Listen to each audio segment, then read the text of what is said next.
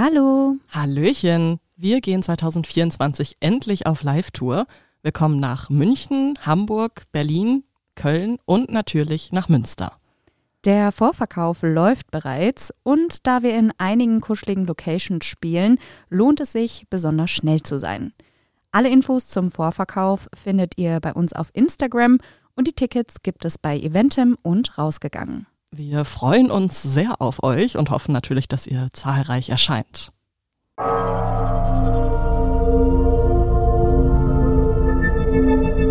Menschen und Monster. Ein Podcast über wahre Verbrechen und ihre Hintergründe. Hallöchen. Hallo und herzlich willkommen zu einer neuen Folge. Ich bin Maren. Und ich bin Stefanie. Hallo Stefanie. Hallo Maren. Hallo liebe Monsties. Hallo liebe Monsties. Schön, dass ihr wieder bei einer neuen Folge mit dabei seid. Yay! Und wisst ihr was? Es ist die 30. Folge. Oh mein Gott. Ein Special wieder. Und, oh mein Gott, 30 Folgen. Wie viel ist das bitte? Ja, das heißt 30 Wochen konsequente, naja, mehr oder weniger konsequente äh, Verbrechensgeschichten. Wie schön. Ja, irgendwie äh, ein bisschen weird, aber krass, ey, 30 Wochen, das ist Ja, das und ihr ein hört halbes uns immer Jahr. noch zu. Alter, wirklich? Ja. Nein, es ist mehr als ein halbes Jahr. Ein Ja, Jahr hat stimmt. 52 Wochen. Ja, ja, gut, ich bin nicht so gut in Mathe. Nee, ja, ich sagen. auch nicht. Aber selbst das krieg ich hin. Also, wir haben sehr spannende Neuigkeiten für euch. Und zwar wurden wir von Podimo angeschrieben. Für die, die Podimo vielleicht nicht kennen, äh, Stefanie, erzähl uns doch mal überhaupt, wer Podimo ist, was Podimo so kann. Ja, das Podimo. Man nennt es das Podimo. Nee, Spaß. Äh, Das ist eine App für Podcasts. Also da gibt es absolut nur Podcasts. Und zwar äh, ja alles, nicht nur True Crime, sondern auch pff, Selbstfindung, was weiß ich, Kochen, Sport, alles einfach. Ja. Aber True Crime gibt es da eben auch. Das ist auch sehr stark vertreten. Es gibt super viele Podcasts da. Und die Besonderheit ist, dass es nicht nur jetzt so die äh, Gratis-Podcasts gibt, wie wir ja auch einer sind, sondern auch exklusive und Premium-Podcasts, für die man dann einen Betrag von 4,99 im Monat bezahlt und dafür kann man die dann eben hören. Das sind dann natürlich ein bisschen hochwertigere Inhalte oder zumindest halt exklusive Inhalte, die man sonst nirgendwo hören kann. Und lange Rede, kurzer Sinn, Podimo hat uns gefragt, ob wir nicht Bock hätten, sowas auch zu machen. Und wir haben halt gesagt, ja, Menschen und Monster wollen wir jetzt nicht von jetzt auf gleich einfach so ähm, ja, kostenpflichtig machen. Ihr seid es gewohnt, dass ihr uns umsonst hört, beziehungsweise ja, also das wäre halt irgendwie komisch, wenn ihr dafür jetzt auf einmal bezahlen müsstet. Ich finde, das klingt ein bisschen so, als wären wir so, so billiger Ramsch, der so in meinen Euroladen hängt. Nein. So, so. Ja, also ich meine, wir sind ja auch so ein billiger Umsonst-Podcast. Nein, Spaß. Ja, auf jeden Fall haben wir uns überlegt, wir starten einen zweiten Podcast, weil es gibt ja ein paar von euch, die haben gesagt, wir kriegen gar nicht genug von euch und wann gibt es Ja. endlich eine neue Folge? Und das ist unsere Antwort. Ihr hört uns demnächst zweimal die Woche. Nämlich einmal die Woche ganz normal hier bei Menschen und Monster und das andere Mal hört ihr uns dann bei Kaltblütig. Ach, ich finde den Namen immer ich so toll. so geil, ja. genau, bei Kaltblütig dann als Premium- oder Exklusiv-Podcast nur bei Podimo. Und damit ihr auch erstmal reinkommen könnt und überlegen könnt, ob es euch das Geld wert ist, uns auch nochmal zuzuhören, aber nicht nur uns, sondern auch anderen Podcasts selbstverständlich, hat Podimo uns einen Link zur Verfügung gestellt, den wir an euch quasi als kleines Dankeschön auch zurückgeben können. Und zwar bekommt ihr mit dem Link podimo.de slash monster einen 30 Tage Free Trial Pass quasi und somit einen Monat lang unbegrenzten Zugang zu allen Premium- und Exklusiv-Podcasts, natürlich auch die kostenlosen, über die Podimo-App und ja, Genau, und den Link packen wir euch in die Beschreibung. Und wir würden uns mega freuen, wenn ihr äh, Bock drauf hättet, euch da anzumelden, uns zuzuhören. Ihr könnt uns auf, diesen, auf diesem Weg auf jeden Fall unterstützen. Und ja, Maren, der 30. Fall. yay, es ist ein Special. Ein Special. Ein Special. Wo geht's denn heute hin? Ähm, wir begeben uns auf eine nahegelegene Insel und zwar in das Vereinigte Königreich. Genauer gesagt nach England, äh, im Vereinigten Königreich. Königreich, ein Königreich für ein Lama. Wow, Maren. Nein, Okay. okay. Fang mal mit dem Fall an, bitte. Genau, bevor ich mit dem Fall anfange, möchte ich ausnahmsweise hier eine Triggerwarnung aussprechen. Und zwar geht es in dem gesamten Fall um sexuellen Missbrauch an Frauen und Mädchen. Bevor wir aber mit dem Fall anfangen und damit steigen wir auch quasi noch mit ein, möchte ich dich fragen, Stefanie, was hast du denn damals so mit deinen Kindheitsfreundinnen und Freundinnen so aus dem Kindergarten, der Schule und der Nachbarschaft? Was, was habt ihr so gemacht in eurer Freizeit? Oh Gott.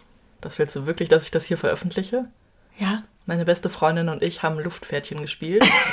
Eigentlich 24-7. Ich hatte so, ein, so, eine Mappe, da standen über 200 Pferdenamen drin. Also die habe ich aufgeschrieben. Immer wenn, ich, wenn mir ein guter eingefallen ist oder ich einen gesehen habe, da habe ich den aufgeschrieben. Und das waren alles meine Luftpferdchen. Und äh, dann sind wir mit denen immer, dann haben wir uns immer eins ausgesucht, dann haben wir es gestriegelt und gesattelt und dann sind wir damit, also jeder eins natürlich, äh, können ja nicht zu zweit auf ein Luftpferdchen, geht ja nicht. Und dann sind wir, sind wir damit halt durch die Nachbarschaft geritten.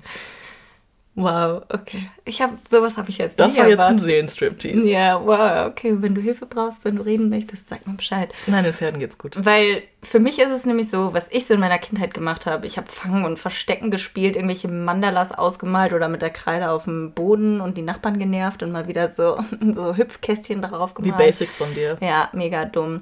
Und äh, manchmal haben wir auch Baumhäuser oder Buden gebaut. Also ich würde sagen, eher eine normale und sehr, sehr behütete Kindheit. Da kann ich von Glück reden und bin auch sehr dankbar dafür. Und auch wir hatten, also mein Bruder und ich, wir hatten immer irgendwie Freunde aus der Schule da oder Nachbarskinder um uns herum. Also wir waren immer irgendwie unterwegs, haben mit unseren Katzen gekuschelt und wir waren einfach friedliche kleine Stöpsel. Das waren wir. Bis du mit damals sieben deine erste Zigarette geraucht hast. und den, Bra den Wald in Brand gesetzt habe. Falls ihr diese Geschichte hören wollt und wie ich das erste und einzige Mal in meinem Leben Hausarrest bekommen habe, schreibt uns gerne eine Nachricht und wir erzählen euch die Ges Geschichte gerne. da gibt es jetzt nicht so viel zu erzählen. Aber ich würde sagen, ähm, wo wir jetzt bei uns beiden als friedliche, freundliche, kleine Unschuldslämmer sind, möchte ich gerne zu einem etwas anderen Duo, eher ein dunkles und unheilvolles Duo, zu denen übergehen. Und zwar wird am 29. November 1958 John Francis Duffy im Londoner Stadtteil Kilburn geboren. Er wächst in einer normalen Familie auf, sage ich mal in Anführungszeichen. Ähm, seine beiden Eltern sind noch zusammen und auch er wächst eher behütet, geliebt und auf jeden Fall umsorgt auf. Wenn man frühere Klassenkameraden von John befragt, dann äh, würden sie sagen, er ist eher ein Einzelgängertyp. Die Kinder in der Schule fanden ihn irgendwie ein bisschen komisch, denn auch wenn es irgendwie 30 Grad draußen waren, egal zu welcher Jahreszeit, hatte Duffy immer seine Kapuze von seinem Duffelcoat, also so ein fetter Wollmantel, immer tief ins Gesicht gezogen, in der Hoffnung, man würde ihn nicht irgendwie sehen oder ihn zumindest ignorieren. Und er versuchte sich vor allem so vor den größeren und älteren Jungs der Schule zu verstecken, denn die haben ihn regelmäßig und ziemlich erbarmungslos gemobbt. Ich glaube, wir können alle davon sprechen, wie ehrlich und gemein Kinder manchmal sein können, ähm, besonders auch wenn man sich irgendwie äußerlich von der Menge abhebt. Und John Duffy war selbst ein ziemlich kleiner Junge und sein Gesicht war schon damals voll mit ähm, Akne und entsprechenden Narben übersät. Für die Schüler der Haverstock Secondary School war er daher ein ziemlich leichtes Opfer. Letztendlich ging das Ganze dann so weit, dass Duffy sich komplett zurückgezogen hat und durch die ganzen Hänseleien immer lieber für sich alleine blieb. Doch das Einzelgängerdasein sollte für John bald ein Ende haben, denn wie der Zufall es wollte, lernten sich 1970 der zurückgezogene und nach außen eher ruhige John Duffy und der ebenso verschlossene David Mulcahy ähm, als Elfjährige sich in der Haverstock Secondary School äh, kennen. Und diese Secondary School liegt im Stadtteil Chalk Farm, das ähm, ist im Norden Londons. Und nach nur kurzer Zeit sind die beiden ein unzertrennliches Duo. Sie verstehen sich auf Anhieb so gut und schließen einen Pakt. Sie würden sich gegenseitig den Rücken stärken und ein Team sein. Gemeinsam gegen den Rest. Im Gegensatz zu Duffy ist Mulcahy ein großer, breiter Junge. Er stellt sich stets vor seinen kleineren Freund und man könnte fast sagen, er ist eine Art Bodyguard für ihn. Eigentlich süß. Ein bisschen schon. Ein bisschen. Ihre Freundschaft schlägt nur kurze Zeit später das erste Mal eine bizarre Richtung ein, als John und David das erste Mal ihre sadistischen und gewalttätigen Seiten ausleben wollen. Sie fangen nämlich dann an, wie wir es so oft schon gehört haben, gemeinsam Tiere zu quälen. Durch ihre Taten wurde David dann auch zwei Jahre später im Alter von 13 Jahren der Schule verwiesen. Die beiden hatten einen Igel gefunden und diesen dann mit einer hölzernen Latte, so einem Cricket Schläger brutal geschlagen und schlussendlich ist David dem Igel dann auf den Kopf oder mehr auf den gesamten Igel getreten. Alter, wie kann man nur? Igel sind so süß. Wie kann man nur? Ja, wie kann man generell so gewalttätig sein? Ja, klar, aber das macht es ja ein noch. Igel. egal welches Tier oder wer oder welcher Mensch oder was auch immer das ist, das ist einfach furchtbar. Ja, ich weiß. Ich kann es auch gar nicht nachvollziehen. Ähm, logischerweise können wir uns alle vorstellen, wenn man mit dem Fuß auf einen kleinen Igel tritt, dann ist er tot und matsch. Also ähm, wenn ich Ähm, schon einen Igel auf der Straße sehe, der tot gefahren ist, dann möchte ich schon weinen. Ich weiß. I know. Naja, und während David dann das Leben des Igels irgendwie brutal beendet hat, stand John neben ihm, lachte und feuerte ihn an. Ohne jede Reue oder Empathie für das arme Tier können wir als True Crime Junkies wahrscheinlich uns schon vorstellen, dass dieses Verhalten nicht immer nur an Tieren ausgelassen werden würde. Je mehr die beiden sich vertrauen und sich kennenlernen, tauschen sie sich auch über ihre Fantasien aus. Auch über die sexuellen. Als John und David sich austauschen, diskutieren und sich hochschaukeln, versuchen sie langsam von den Fantasien wegzukommen und diese in die Realität umzusetzen. Warte kurz, wie alt sind die? Zu dem Zeitpunkt 13. Aber ja, vor Pubertär, Pubertär, keine Ahnung. Also, ja. In der Schule beginnen die Jungs nun eine Art Fangspiel mit den Mädchen. Nur, dass es nicht bei diesem harmlosen Spielplatz-Ding bleibt, wo man sich gegenseitig fängt, sondern sie fangen die Mädchen und fassen sie dabei unsittlich an. Man könnte das in Einzelfällen als grenzüberschreitendes pubertäres äh, Verhalten irgendwie abstempeln, aber in diesem Fall ist es vermutlich einiges mehr. Oder nicht nur vermutlich, sondern es ist einiges mehr. Bevor John und David schließlich irgendwann die Schule verlassen, schwören sie sich einen Eid. Dieser besagt, dass sie unter keinen Umständen den anderen jemals verpfeifen würden. Nicht vor anderen Unbeteiligten und schon gar nicht vor der Polizei. Auch wenn einer bereits gefasst wurde und der andere noch frei ist. Sie würden sich uneingeschränkt loyal verhalten und sich dabei auch bedingungslos vertrauen. Mit zunehmendem Alter wuchs auch das Interesse und der Spaß der beiden Außenseiter, andere Menschen zu terrorisieren. Sie machten sich es zum Spiel, im Hampstead Heath Park in Nordlondon Liebespärchen und andere unschuldige Personen so dermaßen zu erschrecken, dass sie wohl erstmal den Park meiden und ja, mit äh, halber Todesangst und vielleicht auch sogar traumatisiert nach Hause gehen. Die sind dann in so Ninja-Kostümen und sowas einfach so aus dem Busch und haben dann so die so angeschrien und so mit so Stöcken und sowas hochgedingst und ja. Darüber hinaus interessiert sich vor allem John für alles, was mit der Armee und dem Militär zu tun hat und für den Kampfsport Martial Arts. Besonderes Interesse galten da auch den Informationen rund ums Kidnapping und verschiedene Methoden, wie man das macht und wie man Menschen am besten in seiner Gewalt behält. Und ja, er hat dann sein, ich würde sagen, ungewöhnliches Interesse auch mit David geteilt und teilte dann auch sein ganzes Wissen mit ihm, was er sich schon angeeignet hatte. Als das unzertrennliche Duo dann aber ähm, die Schule verlassen hat, sieht erstmal alles danach aus, als wären diese gewalttätigen Episoden und dieses wirre Interesse an Themen eher so Thema der Vergangenheit. Es sah zunächst alles danach aus, dass die beiden ein gewöhnliches und normales Leben führen würden. Im Jahr 1977 und 78 heiraten die beiden nicht miteinander, sondern jeweils, Oh. jeweils eine, eine Frau und ähm, arbeiten dann auch wie jeder andere Mensch. David macht dann eine Ausbildung als Maurer und John zum Zimmermann. Während seiner Karriere als Zimmermann arbeitet John dann auch für einige Firmen in verschiedenen Bereichen und Stadtteilen, zuletzt dann aber auch für British Rail, die landeseigene Bahngesellschaft. Durch seine Arbeit bei der British Rail und sein damit verbundenes Wissen ergab sich dann letzten Endes auch die Möglichkeit, die gewalttätigen Angriffe und später auch grausamen Morde an Frauen durchzuführen. All dies in der Nähe oder direkt um abgelegene Bahnstationen. Doch kommen wir, bevor wir uns was anderes angucken, erstmal zum frühen Leben auch von David Mulcahy, denn dieser wuchs ebenso wie John im Nordlondoner Stadtteil Kilburn auf. Seine Eltern waren Republikaner und David war schon immer eine Art, ich würde sagen, Klassenclown und irgendwie unlustiger Scherzkeks mit einer großen Klappe. Denn so als Beispiel mal eine Situation, die aufgetreten ist, sagte man zu ihm, komm, wir stellen uns auf die Schienen ähm, von der Bahn irgendwie, dann war er derjenige, der das so lange ausgereizt hat, bis dann halt der Zug ankam und ihn beinahe umgefahren hätte und er ist dann noch im letzten Moment weggesprungen und fand das super witzig.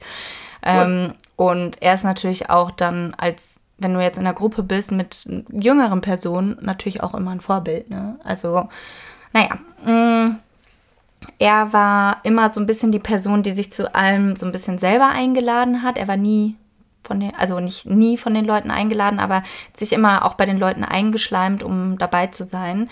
Er war ein recht sprunghafter Mensch und so verlief insgesamt sein ganzes Leben, denn scheinbar willkürlich, impulsiv und irgendwie ohne groß nachzudenken, machte er immer das, was ihm gerade so getaugt hat. Also besonders hat er das, diese Strategie in seinem falls man das überhaupt eine Strategie nennen kann, im Berufsleben verfolgt. Denn ähm, den einen Tag macht er dies, den anderen das. Einmal hatte er auch ähm, als Zimmermann angefangen, dann als Maurer und dann hier was, da was. Er hat aber nie irgendwie groß was zu Ende gebracht oder weitergemacht. Und ähm, zuletzt hatte er dann versucht, sich als Innenraumgestalter oder so ein Dekorateur irgendwie Fuß zu fassen.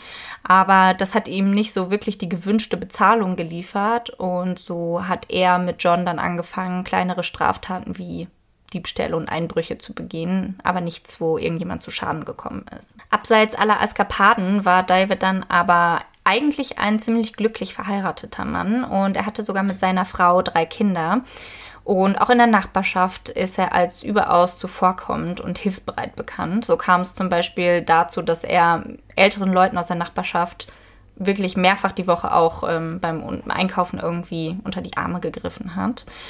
Und obwohl John der weniger soziale von den beiden war, ähm, waren die beiden irgendwie und schon auch in vielen Dingen sehr unterschiedlich sind, sind die beiden ein Herz und eine Seele und auch sogar nach der Schulzeit, und das ist ja, finde ich, nicht so selbstverständlich, auch noch Jahre nach der Schulzeit ein unzertrennliches Paar. Manche Leute sagen sogar, dass John und David ähm, zwei Körper mit einem Hirn wären und ähm, sie waren sich sogar gegenseitig oft näher, also emotional oft näher, als sie ihren eigenen Frauen und dem Rest der Familie waren. Bisschen wie Luca und Nils. Genau, das habe ich auch gedacht. Mein Bruder und sein bester Freund, die sind, also die teilen sich auf jeden Fall ein paar Gehirnzellen, da bin ich mir sicher. Ähm, und wie wir vielleicht festhalten können, David und John sind auch im Erwachsenenalter nicht wirklich erwachsen. Also nicht, dass ich jetzt von mir behaupten würde, dass ich erwachsen bin, aber ähm, die beiden teilen auch die gleichen Interessen, die sie seit Jugendjahren haben, haben sich kaum verändert und bestätigen sich beide in diesem Verhalten, dass das alles völlig normal und völlig cool ist, weil nur das, was der andere denkt, darauf kommt es an. So, weißt du, so, das ist die einzige Meinung, worauf was gegeben wird. Ähm, wie wir uns dann an dieser Stelle vorstellen können, ist die Story nicht vorbei, sonst wären wir nicht in einem True Crime Podcast. Und vorherige Vermutungen, dass es nicht nur bei Tieren bleiben wird, bewahrheiten sich leider das erste Mal 1982. Denn die erste gemeinsame Vergewaltigung von John und David fand am 1. Juli 1982 im Nordlondoner Stadtteil Kilburn statt. Eine 23-jährige Frau war nach einer Party nachts alleine unterwegs. Hatte einen kleinen Teddy im Arm, keine Ahnung, wo sie den her hatte, oh. aber Nichts ahnend wurde die junge Frau dann von John und David überfallen und von ihrem Weg in einen nahegelegenen Schuppen geschliffen. Dort angekommen haben die Männer sie ausgezogen, sie ihr wurden die Augen verbunden und sie wurde vergewaltigt. Die zwei Männer, die in Schulzeiten noch fremde Leute zu Tode erschreckten und Tiere quälten, wurden in dieser Nacht zu eiskalten Vergewaltigern. Sie teilten die gleichen dunklen und sadistischen sexuellen Fantasien und halfen sich, diese gemeinsam auszuleben dieser Vorfall, finde ich, alleine reicht schon aus, irgendwie, um in einer Region Angst und Schrecken zu verbreiten oder Albträume zu füllen. Die traurige Wahrheit ist allerdings, dass dies nur der Anfang einer grausamen Reihe von Vergewaltigungen sein wird. Die Polizei tappt an dieser Stelle noch lange Jahre im Dunkeln, weshalb die Männer ihre Taten immer und immer wieder ohne Probleme ausführen können. Zwischen dem Sommer 1982 und 1983 gibt es mehr als zwölf Vergewaltigungen in verschiedenen Nordlondoner Stadtteilen. Daraufhin wird eine Art Rape Squad von der Polizei ähm, ins Leben gerufen, sprich so ein Vergewaltigungsteam, die sich damit befassen und da in die Richtung ermitteln. Und diese, dieser, dieser Rape Squad wurde dann der Name Operation Heart gegeben und es waren ungefähr 30 Personen beteiligt, denn immerhin hatte es bereits seit den frühen 80er Jahren immer wieder Vergewaltigungen in der Umgebung gegeben. Die Polizei berichtet zu der Zeit, dass bereits nach kurzen also nachdem, kurz nachdem bekannt war, dass diese, diese Hotline auch aufmacht und diese Rape Squad eingeführt wurde, dass manche Leute teilweise drei bis viermal angerufen haben und immer wieder aufgelegt haben, bevor sie es geschafft haben, den Mut aufzubringen, etwas zu sagen. Ich gehe davon aus, dass viele Opfer eines solchen Verbrechens oft mit Scham, Angst und auch irgendwie mit dem der Angst kämpfen, dass ihnen vielleicht niemand glaubt was ihnen passiert ist oder dass man es nicht nachweisen kann oder so. Und insgesamt kann man sagen, dass die Rückmeldung überwältigend war, denn es waren so unfassbar viele Anrufe, dass die Telefone fast ununterbrochen am Klingeln waren. Die Frauen, oder ich würde in diesem Fall sogar sagen, die Opfer berichten immer, dass sie spät nachts in der Nähe oder in der Umgebung von Bahnhöfen angegriffen wurden. Sie berichten entweder von einem Mann oder von einem Mann und einem Komplizen. Die Polizei geht also davon aus, dass alle Vorfälle von den gleichen zwei männlichen Personen ausgeführt wurden. Auch werden die Angriffe Berichten zufolge immer extremer und brutaler. So wird nach einiger Zeit nicht mehr nur rohe Gewalt eingesetzt, sondern teilweise auch Messer, um die Opfer einzuschüchtern und zu verletzen. Ermittler und Gutachter vermuten, dass der oder die Täter mit einer vorherigen Methode vielleicht ein- oder mehrmals nicht erfolgreich waren und daher zu härteren Mitteln greifen wollen. Auch ist es in dem Zusammenhang erwiesen, dass sich Straftäter oft weiterentwickeln, weil ihnen die Tat zuvor nicht mehr aufregend oder also oder die, die Nacherlebung oder Nachmachung der ersten Tat irgendwie nicht aufregend oder intensiv genug vorkommt und sie halt irgendwie einen extremeren Kick brauchen. Manchmal ist es darüber hinaus aber nicht nur das. Ähm, es liegt die Vermutung nahe, dass ähm, die Straftäter in so einem Fall eine Waffe, sei es ein Messer, eine Pistole oder sonst was mit sich tragen, damit sie sich männlicher, stärker und auch irgendwie gefährlicher fühlen können. Das kommt oft daher, dass sie sich innerlich normalerweise dann schwach uh, fühlen und sich nicht so gefährlich einschätzen und versuchen dann halt durch diese Waffen das alles ein bisschen zu pushen und sich besser zu fühlen. Bis hin zum Sommer 1983 hält die Terrorserie der zwei Männer an und es wurden mutmaßlich 18 Frauen vergewaltigt. Die Vergewaltigungen fanden auch da, wie ich schon gesagt habe, immer in der Nähe abgelegener Bahnhöfe statt. Und wie sich im Nachhinein feststellen lässt, ähm, sind viele von diesen Vergewaltigung nur wenige Gehminuten von John Duffys Zuhause in Kilburn passiert.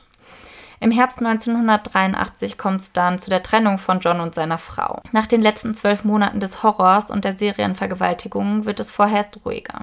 Die Vergewaltigungen scheinen aufgehört zu haben und als er dann am Ende, ich sage euch nur so viel, er wurde festgenommen, ähm, am Ende ähm, festgenommen wurde, gehen die Ermittler davon aus, dass dieser Stopp an Vergewaltigungen in dem Zusammenhang mit der Trennung von seiner Frau standen. Nachdem eine Weile dann die Ruhe in der Gegend geherrscht hatte, geht die Vergewaltigungsserie allerdings weiter. Und zwar im Februar 1984 gibt es in West- und Nordlondon immer wieder Angriffe auf Frauen, welche aber im ersten Moment nicht mit den vorhergegangenen Taten in Verbindung gebracht werden. Bis zum Sommer des Folgejahres gibt es so immer wieder vereinzelte Taten, die aber nie mit den Vergewaltigungsserien aus dem Jahr 1982 und 83 in Verbindung gebracht werden. Vielleicht auch, weil sie bei den Ermittlungen irgendwie nie einen mutmaßlichen Täter oder irgendwie zumindest einen genaueren Fokus auf eine Person legen konnten und somit auch nichts irgendwie weiter sehen konnten, also keine Zusammenhänge. Und dann kommt es im Juli 1985 dann zu einer Nacht, in der gleich drei Vergewaltigungen in der Hendon- und Hampstead-Gegend passieren. Das ist recht nah beieinander, sind zwei Stadtteile, die ähm, verbunden sind. Und die Ermittler sind nun wieder mit erhöhtem Druck dabei, die Taten zu verfolgen und möglichst bald einen Täter und somit auch Verantwortlichen für die Vergewaltigung zu finden und aus dem Verkehr zu ziehen. Und auch wenn es bereits im Herbst des Jahres 1983 zu vorübergehenden Trennungen von John und seiner Frau kam, hatten die beiden sich nie final scheiden lassen. Im August 1985 dann kam es dann aber zu einem Streit zwischen den beiden. Er kann damit nur schlecht umgehen und John verprügelt und vergewaltigt daraufhin auch seine Frau. Sie tut, finde ich, in der Situation das einzige, einzig Richtige und geht zur Polizei. John Duffy ist ab dem Moment dann auch polizeilich in der Datenbank der Operation Heart ähm, als Gewalt- und Sexualstraftäter gelistet und rückt somit dann halt auch auf die Liste der mutmaßlichen Täter der Vergewaltigungsserie. Als dann nur einen Monat später, im September 1985, eine weitere Frau angegriffen wird, sagt diese nach der Tat bei der Polizei umfangreich aus. Die Beschreibung der Frau passt an dieser Stelle fast komplett mit dem Profil von Duffy überein. Sie wird in einigen Vernehmungen auch mit passenden Bildern mutmaßlicher Täter konfrontiert, die ihrer Beschreibung entsprechen. Unter ihnen befindet sich dann auch ein Bild von John Duffy. Unklar ist, ob die Frau noch immer irgendwie zu sehr unter Stock stand oder vielleicht gerade wenn man so ein traumatisches Erlebnis hat, irgendwie Sachen anders in Erinnerung behält oder sich auch vertut oder sich unsicher ist. Ähm, nachträglich kann das schwer gesagt werden, was da Fakt war. Das Ding ist nur, sie kann niemanden auf den Bildern erkennen, auch nicht Duffy. Und bis zu diesem Angriff blieb es, ich sag mal in Anführungszeichen, nur bei gewalttätigen und sexuellen Übergriffen. Dies sollte sich allerdings am 29. Dezember 1985 ändern. Und zwar ist am 29. Äh, Dezember 1985 die 19-jährige Sekretärin Alison Day mit dem Zug nach Hackney Wick gefahren. Das ist eine Bahnstation im Osten Londons. Und ähm, es handelt sich da, also Hackney Wick ist so ein, so ein ehemaliges Industriegebiet und da sind auch so viele Kanäle zwischen, wo dann irgendwie zu kleinen Transportschiffen Sachen zu den ähm, Lägern und sowas gebracht werden. Und da gab es damals halt eigentlich nur Industriesachen und halt da waren halt dann nur die Arbeiter und nichts anderes wirklich. Der ähm, Bahnhof war recht abgelegen und klein und weil es da halt Feiertage und Ferien waren, war alles eher verlassen. Sie fuhr also mit dem Zug dorthin, um dann ihren Freund zu besuchen und mit ihm seine Eltern zu besuchen. Sie wollten sich einfach so einen schönen Nachwinter oder so einen winterlichen Abend, so ein Weihnachtsding machen. Und als sie dann aber zur abgemachten Uhrzeit nicht auftaucht, macht ihr Freund sich etwas Sorgen und beginnt dann mit seiner Mutter in der Umgebung der Bahnstation nach Allison zu suchen. Auch wenn er sich zu diesem Zeitpunkt nicht mal sicher sein kann, ob sie überhaupt jemals da angekommen ist oder nicht. Das weiß man nicht. Also es ist 1985, da gibt's, da hat noch nicht jeder einfach so ein Handy. Ähm, ja, ist eher schwierig, da mit jemandem sonst zu kommunizieren, wenn man unterwegs ist. Und die beiden suchen lange Zeit, ähm, sind dann aber nicht erfolgreich mit der Suche, weshalb ihr Freund dann sie auch als vermisst bei der Polizei meldet. Und nach 17 Tagen der Suche wird Allison dann endlich gefunden. Nur leider nicht lebend, sondern tot. Ihr Körper wurde aus einem der Kanäle der Gegend gezogen. Es sah ganz danach aus, als hätte man ihre Leiche mit zwei dicken Blöcken Zement beschwert, die in den Taschen ihres Mantels gestopft waren. Beim Bergen der Leiche wird die Todesursache auf den ersten Blick klar. Um ihren Hals befindet sich eine Schlaufe aus Stoff, welche nachweislich dann aus ihrer eigenen Bluse zusammengeknotet wurde. Und in dieser Schlaufe steckt ein Stück Holz. Jetzt denken wir uns erstmal so, what the fuck? Aber dieses Stück Holz wurde dazu benutzt, man kann sich das so vorstellen, es wurde da reingeklemmt und dann wurde es gedreht. Und mhm mit diesem Drehen wird dieser Stoff immer fester zugedreht und somit wird dir halt auch nach und nach immer fester die Luft abgeschnürt. Ähm, das hat sogar tatsächlich einen Namen und zwar ist das eine spanische Ankerwinde. Ähm, lassen wir euch dann auch im entsprechenden Instagram-Post einmal zukommen, sage ich mal, alle Infos und Fotos, die wir dazu finden können. Und als sie obduziert wird, hat man dann auch in ihrem Mund und um ihre Hände noch Stücke ihrer Bluse gefunden, die dann quasi da zusammengeknotet und womit sie dann ja in den Mund gestopft, wahrscheinlich damit sie nicht so laut ist und nicht so schreien kann oder so. Mm, Weil es wirklich so abgelegen ist und zu der Ferienzeit gibt es für das Verbrechen zu dem Zeitpunkt keinen einzigen Zeugen und nur diese Nähe zum Bahnhof wirft dann erste Theorien und Mutmaßungen in dem Fall auf. Die Ermittler vermuten also, dass sie nur wenige Schritte vom äh, Bahnhof entfernt überfallen und dann vergewaltigt wurde.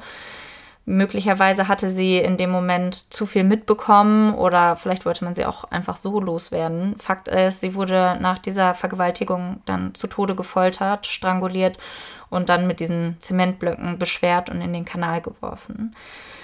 Da diese Leiche dann schon einige Zeit im Wasser gelegen hatte, war es ziemlich schwierig, da irgendwelche Spuren zu sichern und man konnte nur wenige oder ziemlich unbrauchbare Spuren sichern, mal davon abgesehen, dass die DNA-Analyse in den 80er Jahren noch in den Kinderschuhen steckte.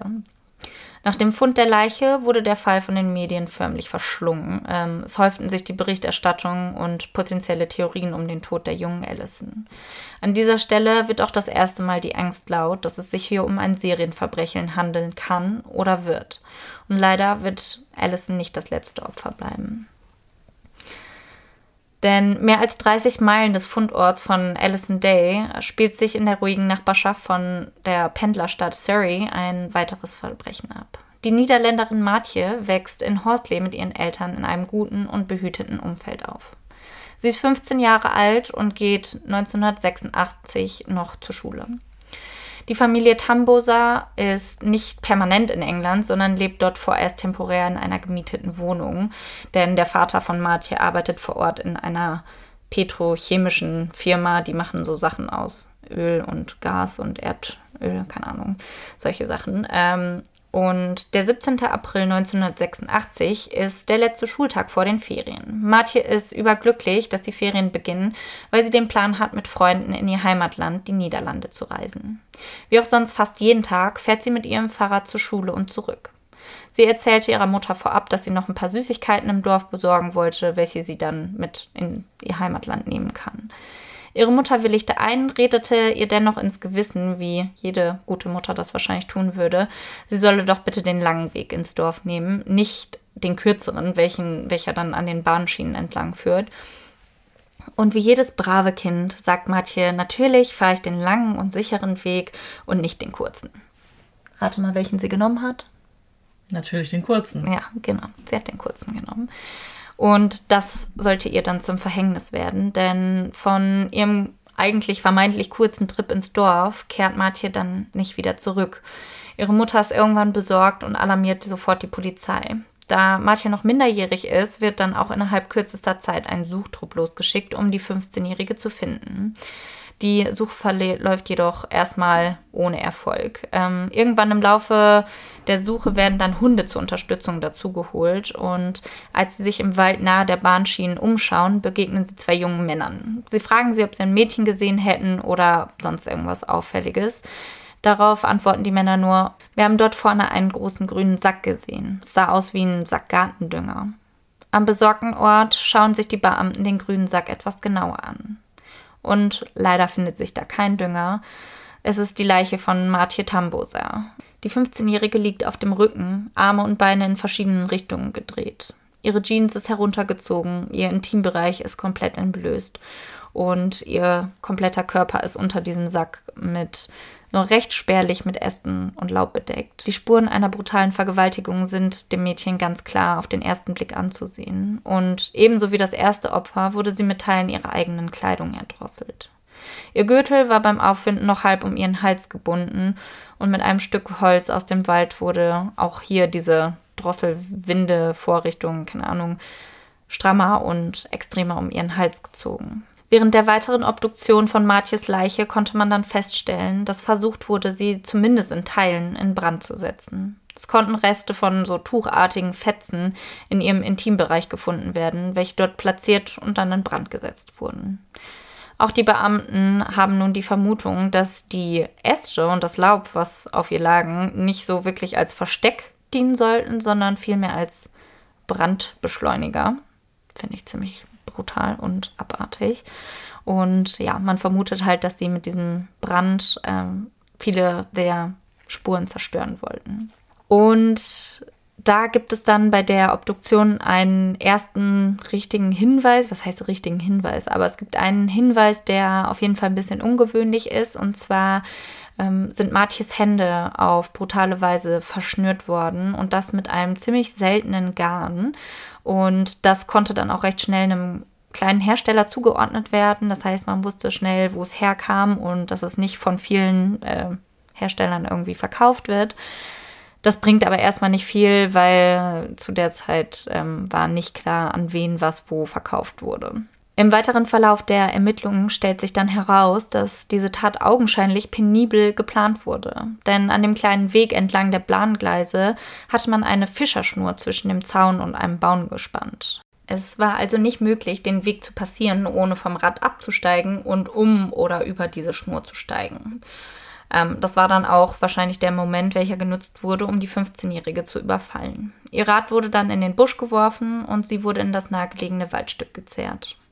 Aufgrund der doch recht eindeutigen Übereinstimmung im Falle Alison Day und Martin Tambosa entscheidet die Polizei, sich einen renommierten Ermittler der operativen Fallanalyse einzuschalten. Oder wie wir im Netflix-Denglisch-Jargon wahrscheinlich sagen würden, ein Profiler wurde dazu geschaltet, um einzuschätzen, mit was für einem Täter man es zu tun hat.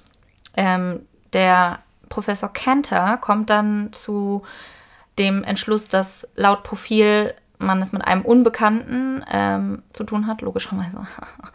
ähm, es, es, ist ein Mann in den späten 20ern. Er ist verheiratet oder hat zumindest eine Frau, mit der er zusammenlebt und kinderlos ist. Er geht einem qualifizierten Beruf nach, der ihn in wenig Kontakt mit der Öffentlichkeit bringt.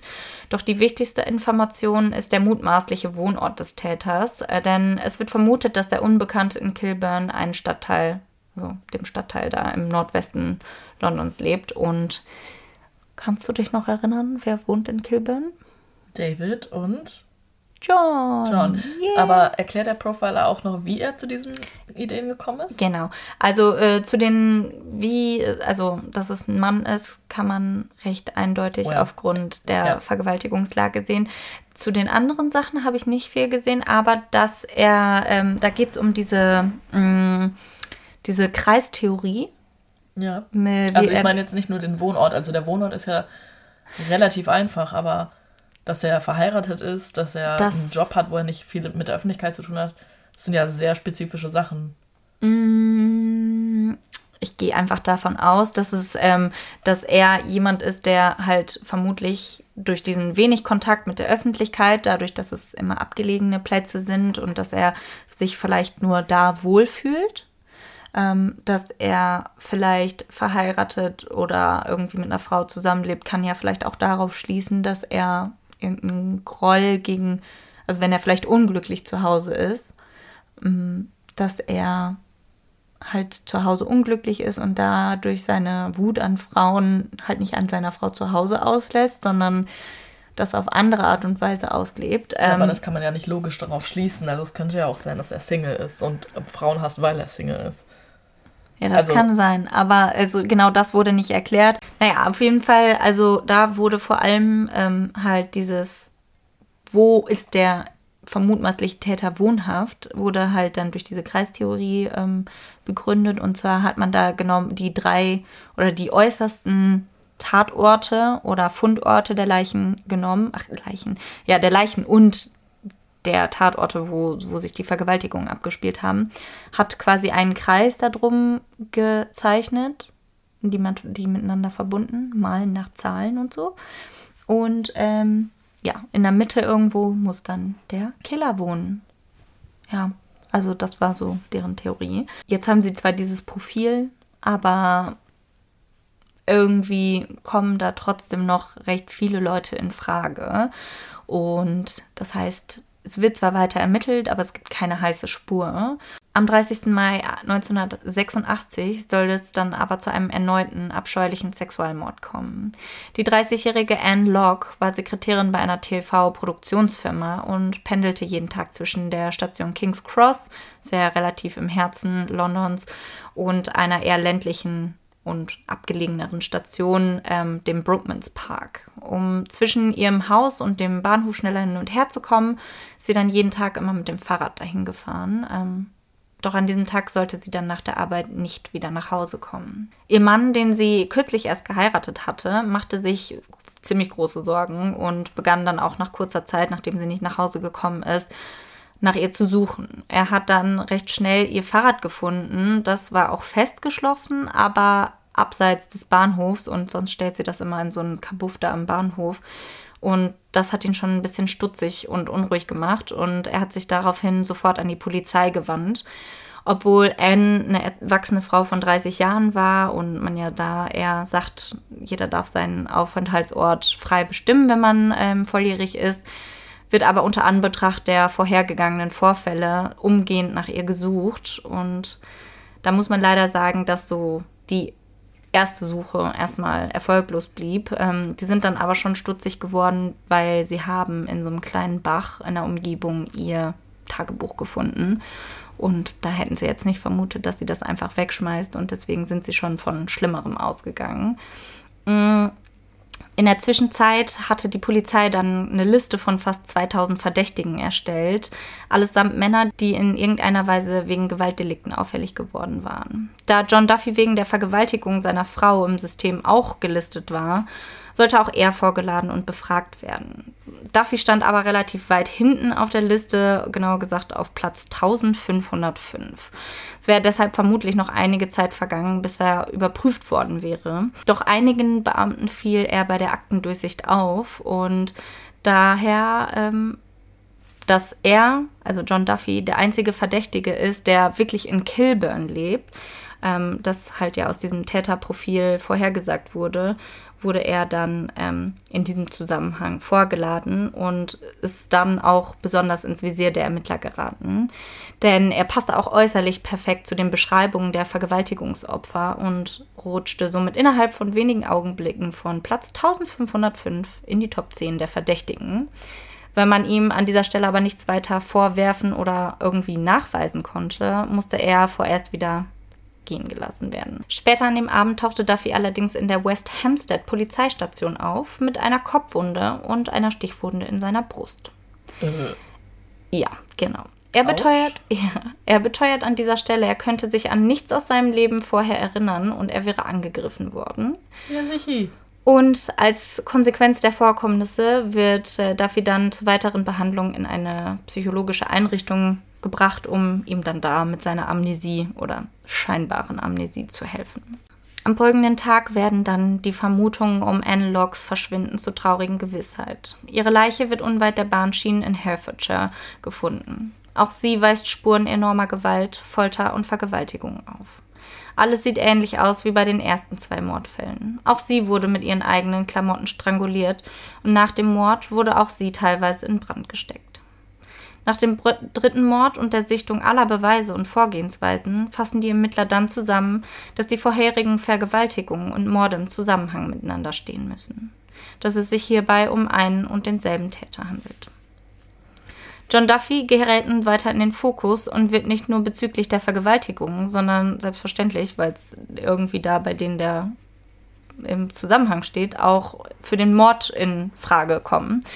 Und um ihn dann erneut zu vernehmen, suchen sie dann ihn erstmal in dieser psychologischen, psychiatrischen Einrichtung auf, wo sie dann aber feststellen müssen, dass er bereits entlassen wurde.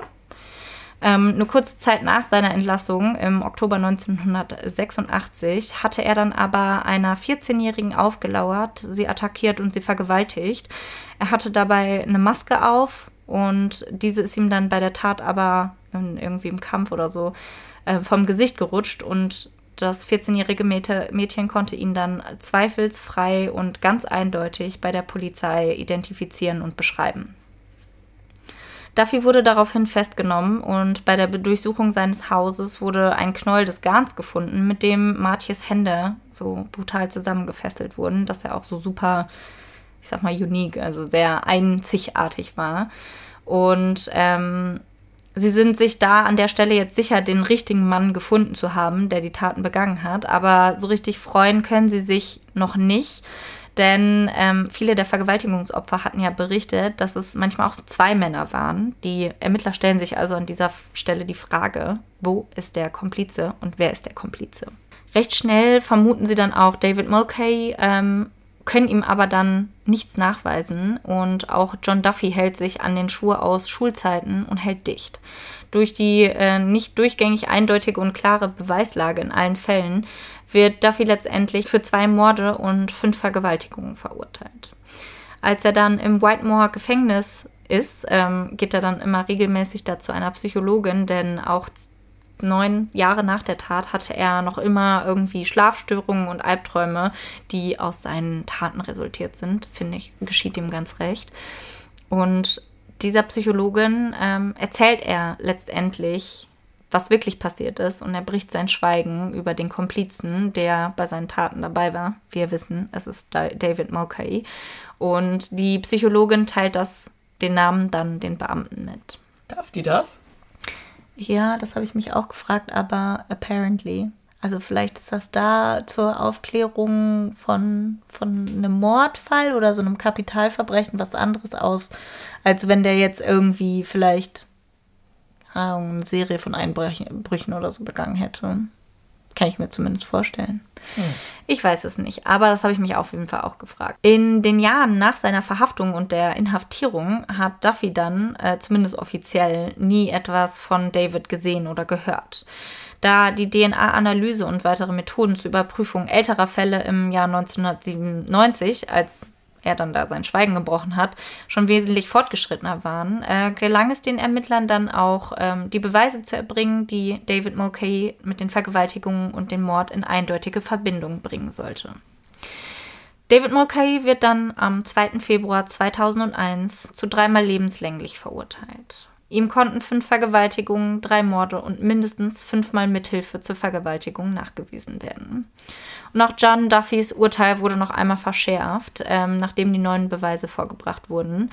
Denn zunächst wurde er einmal zu lebenslänglich, sprich in England sind das 30 Jahre verurteilt und konnte dann nach den neuen Beweisen, wurden ihm dann noch ein paar mehr Vergewaltigungen und Mittäterschaft an einem Mord noch nachgewiesen werden und somit hatte er nochmal zwölf Jahre obendrauf bekommen. Fand ich sehr interessant. David hat zum Beispiel vor Gericht das komplette Unschuldslamm gespielt. Also so richtig, so ein richtiger, mm, so ein richtiger Psychopath. Er weiß genau, wie er dich manipulieren kann. Bin da ganz froh, denn zumindest die DNA Beweise haben da eine ganz eindeutige Sprache gesprochen. Und zwar, dass er halt einfach schuld und also, dass er da beteiligt war.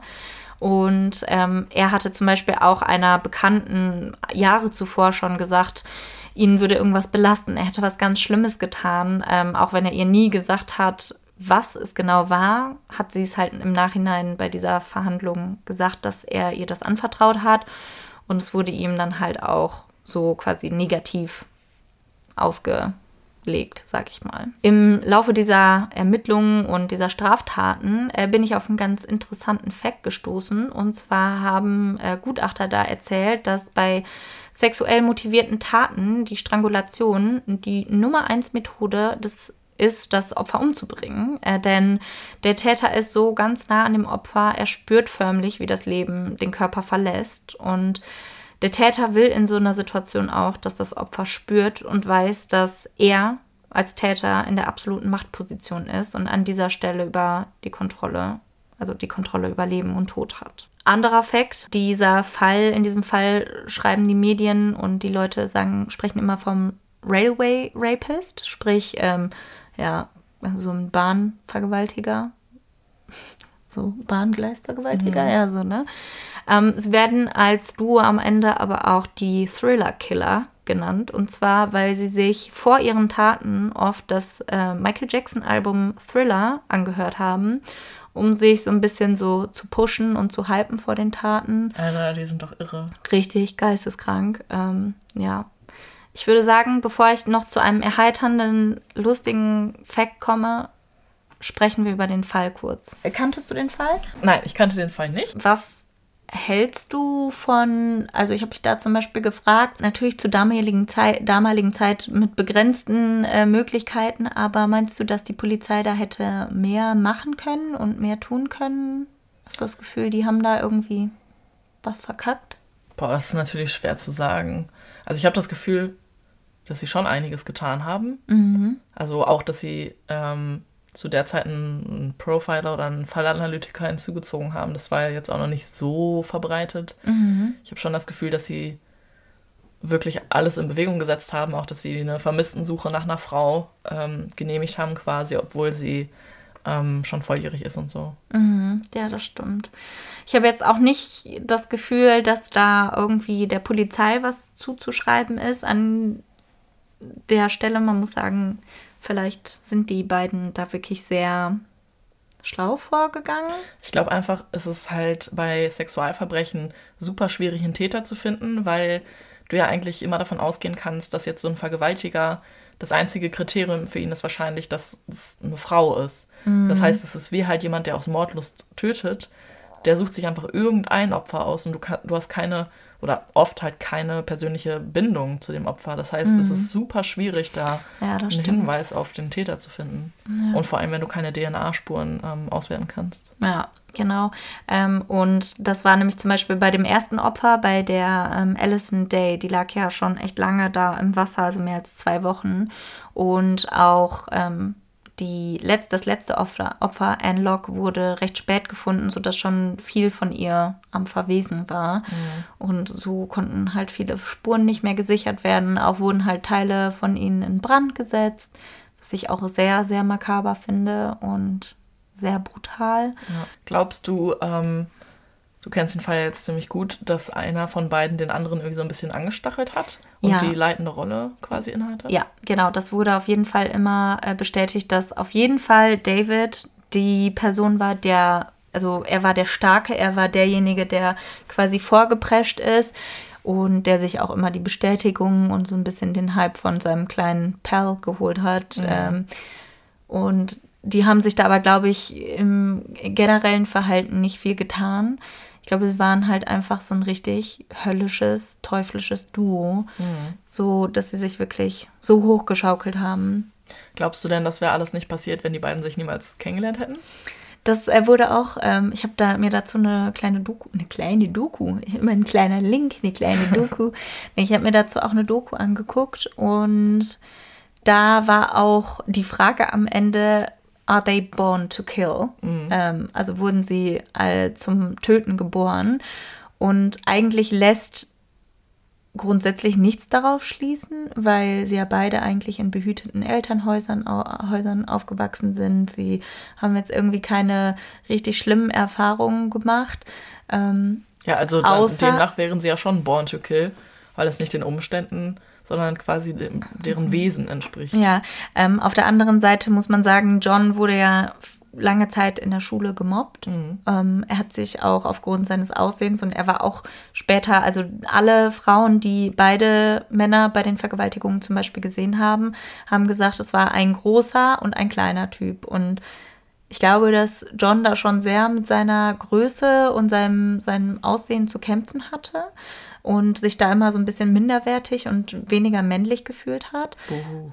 Ja, also das, genau, überhaupt keine Rechtfertigung, aber ich glaube, das ist dann für ihn auf jeden Fall auch so ein bisschen so ein Auslöser gewesen, um ja, die ganzen Taten noch mehr zu rechtfertigen und vielleicht diesen Hass und diesen Groll aufzubringen und dann diese Faszination der beiden für Martial Arts und Army und Militärsachen, alles was so mit Kidnapping und sowas, einfach so mit absoluter Autorität und äh, Machtausübung über einen anderen Menschen zu tun hatte. Und dass sie sich da halt einfach wirk- wirklich beide so hochgeschaukelt haben und das sich gegenseitig bestätigt haben, dass das saugeil ist. Ich glaube, das ist halt so ein bisschen das, was das Fatale an der Geschichte war. Ja.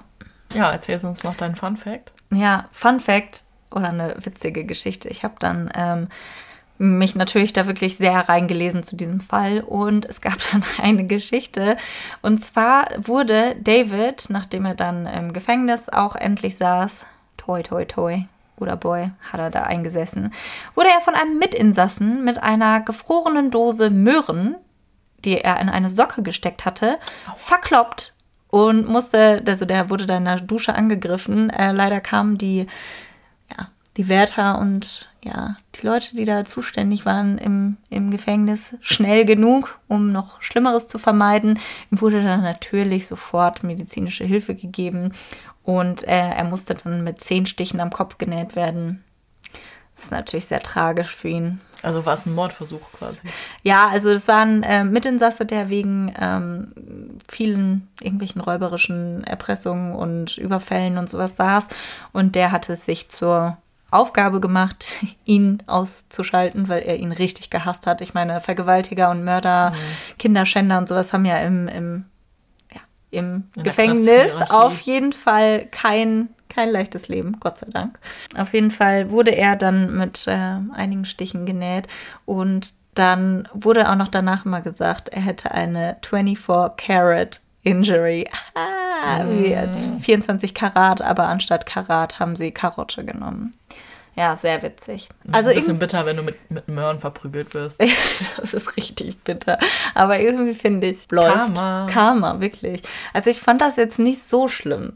dass Nee, ich, das also da tut mir jetzt auch nicht so leid. Nee, mir auch nicht. Ja, also so ein bisschen leiden kann man ja schon dann, ne? Wenn man so ein Arschgesicht ist, um das mal gelinde auszudrücken. Dann würde ich sagen, schließen wir damit das heutige Special und somit auch die 30. Folge ab, den 30. Fall. I'm excited. Kannst du dich noch an unsere ersten Fälle erinnern? Ich weiß nicht wieso, aber die ersten Fälle sind mir, glaube ich, noch fast mehr in Erinnerung geblieben als so die letzten. Ja, mit. stimmt.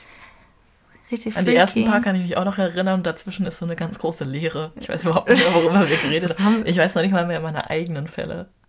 Ja, ich auch nicht. unbedingt. Also ich glaube, wo wenn ich das da... nur hin mit uns? Ja, das ist die Amnesie, ne? Das ist halt, wenn man, wenn man verwirrt ist und zu viel macht. Wir, wir kloppen uns so viel Sachen in den Kopf, da, da bleibt kein Platz mehr über. Ja, stimmt. Das ist Die sowas so ein bisschen wie Diarrhoe vom Gehirn, damit man Platz schafft für Neues. Naja, wie dem auch sei. Möchtest du einen Witz hören? Festplatte muss überschrieben werden. Ja, bitte. Bitte spendier mir einen Witz. Der Witz kommt von Franzi von Instagram. Danke fürs Zuschicken.